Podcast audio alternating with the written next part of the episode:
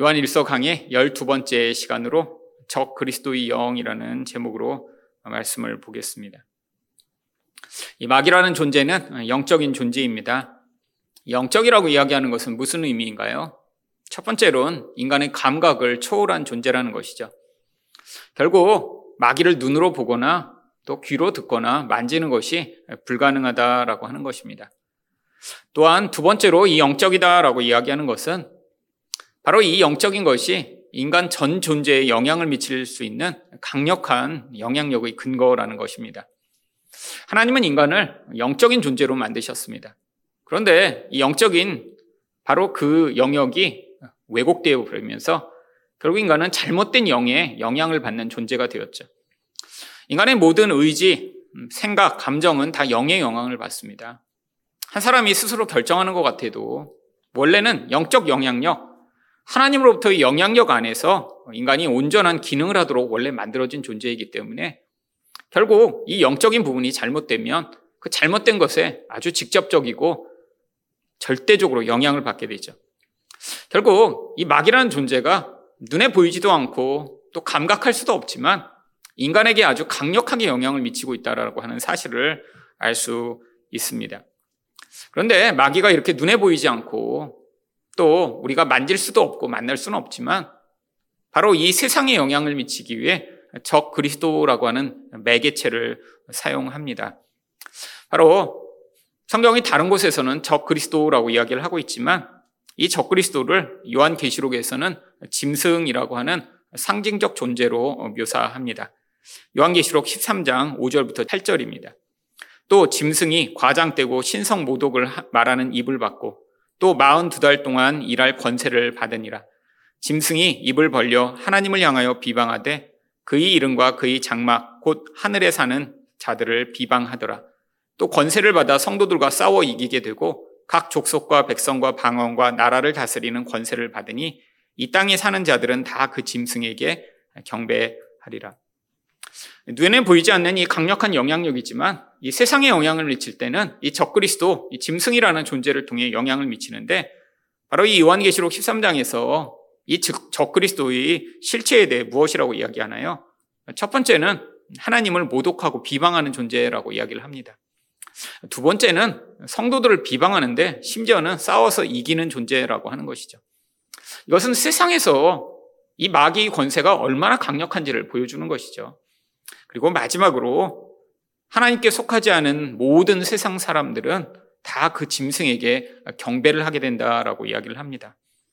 결국 눈에 보이지 않는 마귀가 눈에 보이는 이런 적 그리스도라고 하는 영향력을 통해 영향을 미치게 되면 이 존재에 의해 하나님의 백성들은 마치 죽임을 당하고 또 고통하는 것처럼 이 땅을 살아가게 되며 하지만 세상 사람들은 다 그 짐승을 경배하게 된다라고 하는 것이죠. 바로 여기 나 있는 이 짐승은 당시 요한이 편지를 쓸 때는 로마의 황제였을 것입니다. 그는 자기를 경배하지 않는 자들, 그리스도인들에게 핍박을 가했으며 또 그 엄청난 힘을 가지고 사람들에게 자기를 경배하도록 만들었죠. 근데 눈에 보이는 어떤 이런 실체의 이면에 무엇이 있다라고 하는 것이죠. 바로 보이지 않는 바로 마귀가 존재한다라고 하는 것입니다. 그렇다면 이 마귀는 이 눈에 보이는 적그리스도를 통해 어떤 영향력을 미치게 되는 것일까요? 오늘 말씀을 통해 적그리스도가 어떤 영적 영향력을 미치는지를 살펴보고자 하는데요. 첫 번째로 적그리스도는 그리스도의 성육신을 부정하게 합니다. 일 절 말씀입니다. 사랑하는 자들아 영을 다 믿지 말고 오직 영들이 하나님께 속하였나 분별하라. 많은 거짓 선지자가 세상에 나왔습니다. 바로 요한은 영적 분별력을 요청합니다. 이 진리를 전하는 자라면 성령을 통해 하나님 말씀을 전하게 되는 것처럼 거짓 선지자는 거짓의 영을 통해 말씀을 전하게 되어 있죠. 그런데 이런 거짓된 것, 이 적그리스도의 영적 영향력을 미치는 자들이 세상에 있기보다 교회 내에 있다라고 하는 것을 알 수 있습니다. 그래서 이들을 거짓 선지자라고 부르는 것이죠. 그런데 이들이 교회 내에서 영향을 미칠 때는 어떠한 방식으로 영향을 미치나요? 이 절과 삼 절 상반절을 보시면 이로써 너희가 하나님의 영을 알지니 곧 예수 그리스도께서 육체로 오신 것을 시인하는 영마다 하나님께 속한 것이요 예수를 시인하지 아니하는 영마다 하나님께 속한 것이 아니니. 바로 여기에서는 예수님이 육체로 오신 것을 인정하느냐 아니냐를 가지고 그가 적그리스도적 영적 영향력을 미치는 거 아닌가를 분별할 수 있다라고 합니다. 이 이야기를 지금 들으면 이상하죠. 교회 다니는 대부분의 사람들이나 또 교회에서 잘못된 것을 가르친다고 하더라도 예수님이 육체로 오신 것을 부정하는 이런 종류의 이단이나 가르침은 잘 찾아보기 어렵기 때문이죠. 그런데 이런 가르침이 당시에는 바로 그노시스파라고 하는 지금은 영지주의라고 불리는 영향력으로 아주 강력한 영향력을 미쳤습니다. 이 그노시스라고 하는 이 헬라어 단어는 신비하고 계시적이며 또한 은밀하게 감추어진 그런 지식을 의미하는 단어입니다. 근데 이들은 어떤 생각을 했냐면 하나님이라는 존재가 계신데 이 하나님은 눈에 보이지 않는 것을 창조한 탁월한 하나님이 계시고 그리고 눈에 보이는 세상을 창조한 열등한 신, 데미우르고스라고 하는 신이 존재한다고 보았습니다. 당시에 유행하던 이원론적인 사고를 가지고 이 성경이나 모든 것들을 해석하고자 한 것이죠.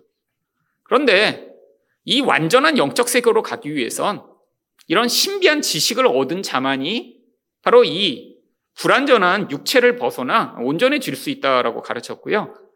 교회 내에 아주 많은 사람들이 이것에 영향을 받았습니다.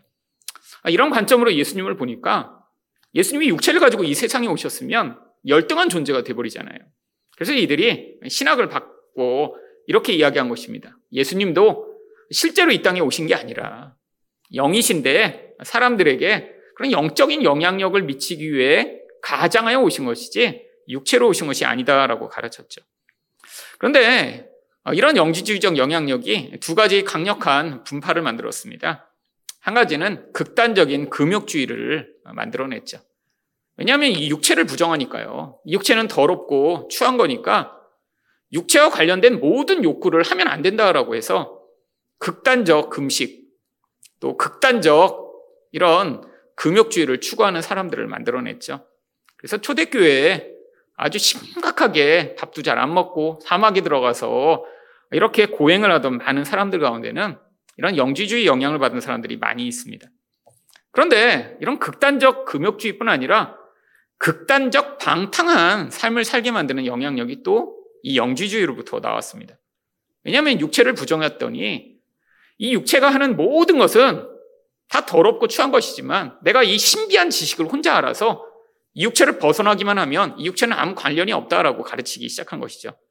그래서 육신이 죄를 져도 아 이건 나는 이미 영적으로 신비한 지식을 얻어 구원받았기 때문에 내 육체는 나의 구원과 아무 관련이 없다라고 가르치기 시작했습니다. 이런 극단적 태도가 사실은 이 한 가지 뿌리로부터 나온 것이죠. 그래서 이것을 적그리스도의 영이라고까지 부릅니다. 삼 절 하반절입니다. 이것이 곧 적그리스도의 영이니라. 오리라 한 말을 너희가 들었거니와 지금 벌써 세상에 있느니라. 적그리스도가 뭐 말세에 몇 년 동안 활동하는 어떤 존재를 이야기하는 것이 아닙니다. 이 교회 시대 내내 이렇게 어떤 대상이 나타나서 바로 사람들을 미혹해하고 하나님을 섬기지 못하게 만들며 잘못된 영향력에 빠지게 만드는 이 모든 것들이 바로 적그리스도이며 그 영적 영향력이죠. 물론 지금은 예수님이 육체로 오신 것을 부정하고 아 예수님은 영적으로 왔다 가셨다라고 가르치는 이러한 잘못된 가르침은 거의 찾아보기 어렵습니다. 그런데 이 영주의적 영향력이 지금의 이 교회 가운데도 아주 강력하게 영향을 미치고 있습니다. 가장 대표적인 것이 바로 첫 번째로 신비주의 운동입니다. 과거에도 칠십 년대부터 빈야드 운동이나 또 최근까지도 영향을 미치고 있는 신사도 운동과 같은 이런 신비주의적 영향력은 대부분 하나님이 자기들에게만 특별한 계시를 주셨다라고 이야기를 하죠. 왜 신사도 운동이라고 부르나요? 하나님이 자기들에게만 특별한 계시를 주셔서 자기들을 새로운 사도로 임명해 주셨다라고 이야기를 하며 심지어 이 신사도 운동을 주장하는 큰미등교회 변승훈 목사 같은 경우에는 자기한테는 바울에게 성경을 기록하도록 그때 도와줬던 천사가 자기에게 와서 특별히 이 말씀을 새롭게 깨달을 수 있도록 지금 신비한 지식을 주고 있다라고까지 이야기를 하죠. 이런 특별한 신비한 지식을 가졌기 때문에, 그래서 이천 년간 없던 사도로 자신을 하나님이 특별히 임명하셨고, 그래서 자기들이 새로운 사도라고 주장해서 그 분파가 아예 신사도 운동이 된 것입니다. 그런데 이런 이단적 영향력이 안타깝게도 엄청나게 많이 영향을 미치고 있습니다. 이 큰 믿음교회도 굉장히 크죠. 사람들이 많이 모이고 그런 말도 안 되는 이야기, 바울에게 성경을 계시한 영이 자기에게 와서 그 천사가 성, 새로운 지식을 주고 있다고 하는데 많은 사람이 야 그러니까 우리 목사는 굉장히 신령한가 보다 라고 생각을 하는 이런 이상한 결과가 나타났죠. 이것도 바로 이런 영주의적 영향력이 현세에 미치는 것입니다. 가장 또 대표적인 이런 영주주의적 영향력은 바로 구원파입니다. 이 구원파가 어떤 가르침을 가르치나요? 이 죄사함의 비밀을 깨달으며, 바로 신문이나 이런 데 맨날 광고가 납니다. 죄사함의 비밀을 깨달으며, 이게 바로 이런 신비한 지식을 알게 되면, 그러면 너희가 기존 교회를 아무리 오래 다녀도 이 비밀을 깨닫지 못하면 구원을 못 받았다고 얘기하는 거예요. 이것만 깨달으면 어떻게 된다고 이야기하나요? 바로 더 이상 죄를 짓지 않고 살 수 있다고 가르칩니다. 근데 어떻게 죄를 안 져요? 인간은 삶에서 끊임없이 죄를 짓죠. 그게 우리 옛사람의 존재인데 그들은 뭐라고 가르치냐면 이 육신은 열등한 존재이기 때문에 이 죄사함의 비밀만 깨달은 사람은 그 다음에 어떤 죄를 져도 그건 육신이 짓는 거라 그의 존재와 아무 관련이 없다라고 가르치죠. 바로 이 구원파의 영향력, 이 유병헌은 아예 집단을 만들어 생활하다 세월호 사건으로 말미암아 도망치다 이렇게 죽었지만 이 박옥수는 아직도 엄청나게 영향력을 많이 미치고 있습니다. 이렇게 수요예배 마치고 집에 가려고 이렇게 차를 타고 양재역인데 가면 거의 커다란 전광판이 있는데 자주자주 이, 이 박옥수 씨의 그 집회나 이런 광고가 거기 많이 나와요. 그래서 끝나고 거기 신호등에 이렇게 맨날 서 있으면서 사람들이 이렇게 얼마나 많이 모이는지 이제 세를 과시하고자 하잖아요. 근데 막 정말 큰 체육관에서 무슨 합창단이 합창하고 막 이런 광고판이 나올 때마다 야, 저렇게 이상한 걸 가르치는데 저긴 사람들이 저렇게 많이 있네. 이런 생각을 자주 합니다. 사실 요즘에 아주 이 맹위를 떨치고 있는 또 한 이단 집단이 있죠. 이 신천지입니다. 신천지도 근데 알고 보면 영지주의의 영향력을 강력하게 받고 있는 것입니다. 여러분, 신천지가 바로 늘 주장하는 게 자기들은 기존 교회의 교인들은 깨닫지 못하는 신비한 영적 지식을 보혜사인 이만희를 통해 깨달아 알고 있다라고 가르치죠. 이것도 영지주의 영향력입니다. 그러니까 아주 강력한 많은 이단들이 바로 이런 영지주의적 영향력의 그 결과로 나타나는 것이고, 이게 성경이 오늘 뭐라고 얘기하고 있나요? 바로 적 그리스도라고 이야기를 하는 것이죠.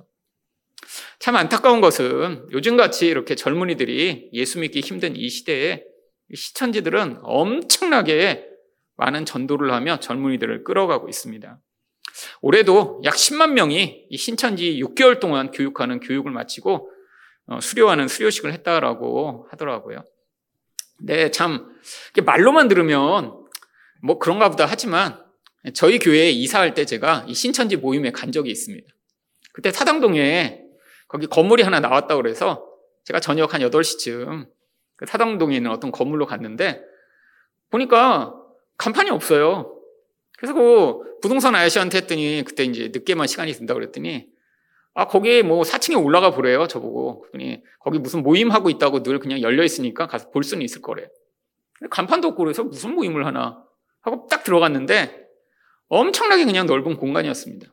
제가 그때 얘기를 듣기는 이제 팔십 평이라고 그랬어요. 그 한 공간이. 그러니까 이제 거기서 그 사 층은 팔십 평이 나왔는데 이제 그 아래층이 곧 이사 갈 거다. 그러니까 이제 두 층을 쓰면 대충 이제 우리 교회에 필요에 맞을 테니까 이제 거기 가보라고 그랬으니 갔는데 팔십 평이니까 얼마나 넓어요. 근데 하나로 딱 뚫려 있는데 문을 열고 들어가자마자 거기에 이십 대의 젊은이들이 한 백오십 명 정도가 바글바글바글바글 앉아서 열심히 공부를 하고 있는 거예요, 그 밤에. 어디 저는 고시학원 온 줄 알았습니다. 근데 딱 칠판이 앞에 처음부터 끝까지가 커다란 하얀 칠판이 붙어 있었는데 뭘 적어놨나 이렇게 딱 보니까 거기 계시록. 계시록에 뭐 나무 그려놓고 뭐 두 증인 써놓고 막 얼마나 열심히 사람들이 공부를 하고 있는지 제가 정말 그때 충격을 받았어요. 그래서 저 뒤에서 가만히 쳐다보고 있다가 아니 이게 목사들도 일주일에 한번 숙제해보라고 해도 잘 안 외우는 이 세상에 참 거기서 그렇게 그냥 열심히 공부하는 몇백 명을 보고 나니까 야, 이 사람들은 도대체 무엇을 가르치길래 저 젊은이들이 저렇게 빠져들어 저게 저러고 있을까라는 참 충격을 받았던 기억이 있습니다. 근데 그럴 수밖에 없죠. 이게 영적 영향력이니까요. 우리가 볼 때는 이상해요. 젊은이들이 거기에 빠져드는 게 말이 안 되는 것 같아요. 근데 이게 강력한 영적 영향력입니다. 바로 하나님이 택함을 받지 못한 자들이 이런 영적 영향력에 눈에 보이지 않지만 영향을 받아 결국 거기에 끌려가고 스스로 벗어날 수 없는 이 무서운 영향력. 한국 사회에 이런 대표적 이전들이 많이 있다는 것은 결국 한국 사회가 어떤 것보다 더 치열한 영적 전쟁의 그런 장이라고 하는 사실을 보여주고 있는 것이죠. 결국 우리가, 우리 자녀가, 우리 아이들이 이런 잘못된 영향력에 빠지지 않도록 기도하고 또 바른 말씀을 가르쳐야 할 것입니다. 두 번째로, 적그리스도는 어떤 영적 영향력을 미치나요? 미혹하여 하나님의 말씀을 듣지 않게 만듭니다. 사 절 말씀입니다. 자녀들아, 너희는 하나님께 속하였고 또 그들을 이겼나니 이는 너희 안에 계신 이가 세상에 있는 자보다 크심이라. 아니, 이렇게 강력한 영향력을 세상을 통해 적그리스도가 미치고 있음에도 불구하고 하나님의 백성에게 뭐라고 안도의 말씀을 주시나요? 우리 안에 있는 자가 세상보다 크시기 때문에 결국 그들을 이길 수 있다라고 이야기를 합니다. 참 감사한 말씀이죠. 아니, 힘으로 이 영적인 것을 인간은 이길 수가 없어요. 눈에 보이지 않는 마귀의 영향력을 어떻게 이기겠어요? 근데 하나님이 하나님의 백성 안에 성령을 주심으로 그것보다 강력한 권세로 이길 수 있다라고 가르치고 있는 것이죠. 그래서 오 절은 무엇이라고 얘기합니까? 그들은 세상에 속한 거로 세상에 속한 말을 하며 세상이 그들의 말을 듣느니라. 결국 세상에 속한 자는 이 적그리스도의 영향력으로 말미암아 그런 세상에 끌려갈 수밖에 없다라고 하는 것이죠. 우리가 생각할 때 이런 이단에 빠지는 사람들이 아 그들에게 전도를 미리 했으면 아니면 우리가 더 잘 가르쳤으면 아 그들이 예수를 믿을 사람이었는데 아 저렇게 이단이 전도를 해서 자 이단을 저렇게 열심히 다니겠구나라고 생각하는 경우가 있는데 아, 그렇지 않습니다. 아마 그들은 이단에 빠지지 않았으면 어떤 다른 것이라도 빠졌겠죠. 이미 세상에 속한 자라 그런 영적 영향력에 강력하게 사로잡힐 수밖에 없는 것이죠. 물론 그 가운데는 구원받아야 할 자가 그렇게 이단에 빠졌다, 오랜 동안 착취를 당하고 고통하다 돌아오는 경우도 가끔씩 있을 것입니다. 제가 가르쳤던 묵상의 숲의 목사님 가운데도 신천지에 갔다가 삼 년 만에 빠져나온 분이 계세요. 신학교 다닐 때 선배가 오라고 그래서 가서 열심히 거기서 다 배우고 해서 삼 년인가를 거기서 다니다가 그제서야 깨달은 거예요. 이게 성경이랑 다르네? 그래서 거기서 굉장히 높은 자리까지 올라가서도 신학생이고 그러니까. 그래서 거기서 특별 대우를 받았대요. 너는 앞으로 이 신천지를 이 교회 내에 확산시킬 아주 중요한 일꾼이다라고. 근데 이제 몇 년 만에 깨닫고 돌아와서 나중에 저랑 성경 공부도 몇 년 같이 했었습니다. 그때 그 기억을 통해 자기가 왜 거기에 빠졌는지 이야기를 하더라고요. 결국 거기에서 이런 구체적 어떤 상급을 약속하고 구체적 목표로 자꾸 뭘 준다고 약속한대요. 네가 이렇게 하고 열심히 하면 너에게 이런 직분을 줄 거야. 네가 요 등급까지 마치면 너에게 이런 영역을 맡겨줄 거야. 사람들에게 그래서 이 권력에 대한 욕구가 있는 사람들이 열심을 부리는 거예요. 일 년만 열심히 하면 무슨 무슨 장을 주고 네가 삼십 년을 맡을 수 있어. 그 다음 네가 이렇게 하면 나중에 이렇게 될 수 있어. 사실 신천지에 다니는 많은 사람들이 이 세상이 신천지로 바뀌게 되면 무엇을 기대하나요? 세상에 바로 종말이 오며 모든 사람들이 가지고 있는 이 부를 자신들이 다 나눠 가질 거라고 지금 생각하고 있습니다. 그러니까 그렇게 열심을 내는 거예요. 이들은 긴박한 종말을 지금 기대입니다. 곧 세상이 신천지로 올 거예요. 그렇게 되면 이 세상을 왕노릇 한다라고 이야기하는 이 말씀대로 그들이 땅을 나눠 가질 거라고 생각을 하고 있습니다. 그래서 지금도 서로 그 땅을 꿈꾸는 거예요. 아, 내가 미국에 가보는데 아, 미국이 좋아. 그럼 내가 미국 서부를 가질게. 그럼 너는 동부 가죠? 서로 지금 땅따먹기 하고 있는 거예요. 이런 거짓된 이 땅에 대한 열망, 사람들의 상급주의, 또 엄청난 눈에 보이는 것으로 그들을 평가하는 이런 시스템에 따라 사람들이 쉽게 영향을 받죠. 이게 바로 세상에 속한 자들이 듣는 세상의 음성입니다. 육 절은 또 뭐라고 얘기하나요? 우리는 하나님께 속하였으니 하나님을 아는 자는 우리 말을 듣고 하나님께 속하지 아니하는 자는 우리 말을 듣지 아니하나니 진리의 영과 미혹의 영을 이로써 아느니라. 결국 하나님께 속한 자는 하나님의 음성을 들으며 진리가 무엇인가 분별하게 됩니다. 이 시대에도 이런 적그리스도 영향력은 점점 강력하게 영향을 미치고 있습니다. 사실 그런데 이단보다 더 무서운 것은 요즘의 미디어 같습니다. 아이 때부터 유튜브, 인스타그램, 넷플릭스, 페이스북이 이야기하는 이야기에 귀를 기울이는 우리 아이들이요. 근데 참 문제가 뭐 이런 유튜브 같은데 참 좋은 콘텐츠도 많이 있습니다. 저도 유튜브에서 많은 좋은 콘텐츠를 통해 많은 지식을 얻고, 제가 책을 읽고 공부를 해서야만 오랜 시간 전문가가 돼야지만 깨닫는 많은 것도 유튜브를 통해 배우고 있죠. 근데 문제는 유튜브 같은데, 인스타그램 같은데 조회수가 많이 나오는 것들은 이런 지식과 정보와 사람들을 성장시키는 것이 아니라 자극적인 것입니다. 그러니까 사람들이 호기심을 가질 만한 이런 것, 아 그래서 아주 음지에서만 벌어지는 그런 것에 대해서 누군가 이야기를 하면 호기심을 가지고 특히 아이들이 관심을 가지도록 영향을 미치는 것. 대표적인 게 바로 동성애와 같은 것이죠. 아, 분명히 동성애 한국에도 많이 있습니다. 근데 많다고 해봤자 뭐 백만 명, 뭐 오백만 명, 천만 명쯤 되나요? 아니에요. 아마 동성애자들 다 해봤자 몇만 명 정도겠죠. 근데 옛날에는 아주 숨어서 어느 지역에서 소수의 사람들이 했습니다.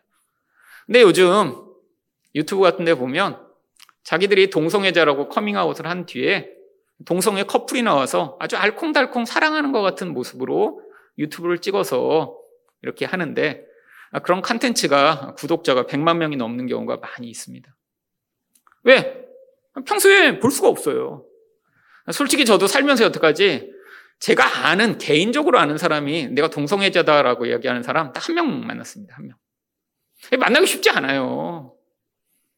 근데 유튜브에 보면 너무너무 알콩달콩 사랑하는 것 같은 모습을 보여요. 아니, 그러니까 얼마나 사람들이 그걸 많이 보는지, 아, 그렇게 이십 대 여자애들이 서로 동성애를 하며 사랑을 하는데 거기서 돈을 벌어갖고 그 자기 파트너한테 포르쉐 자동차를 사주더라고요. 멋져 보이죠?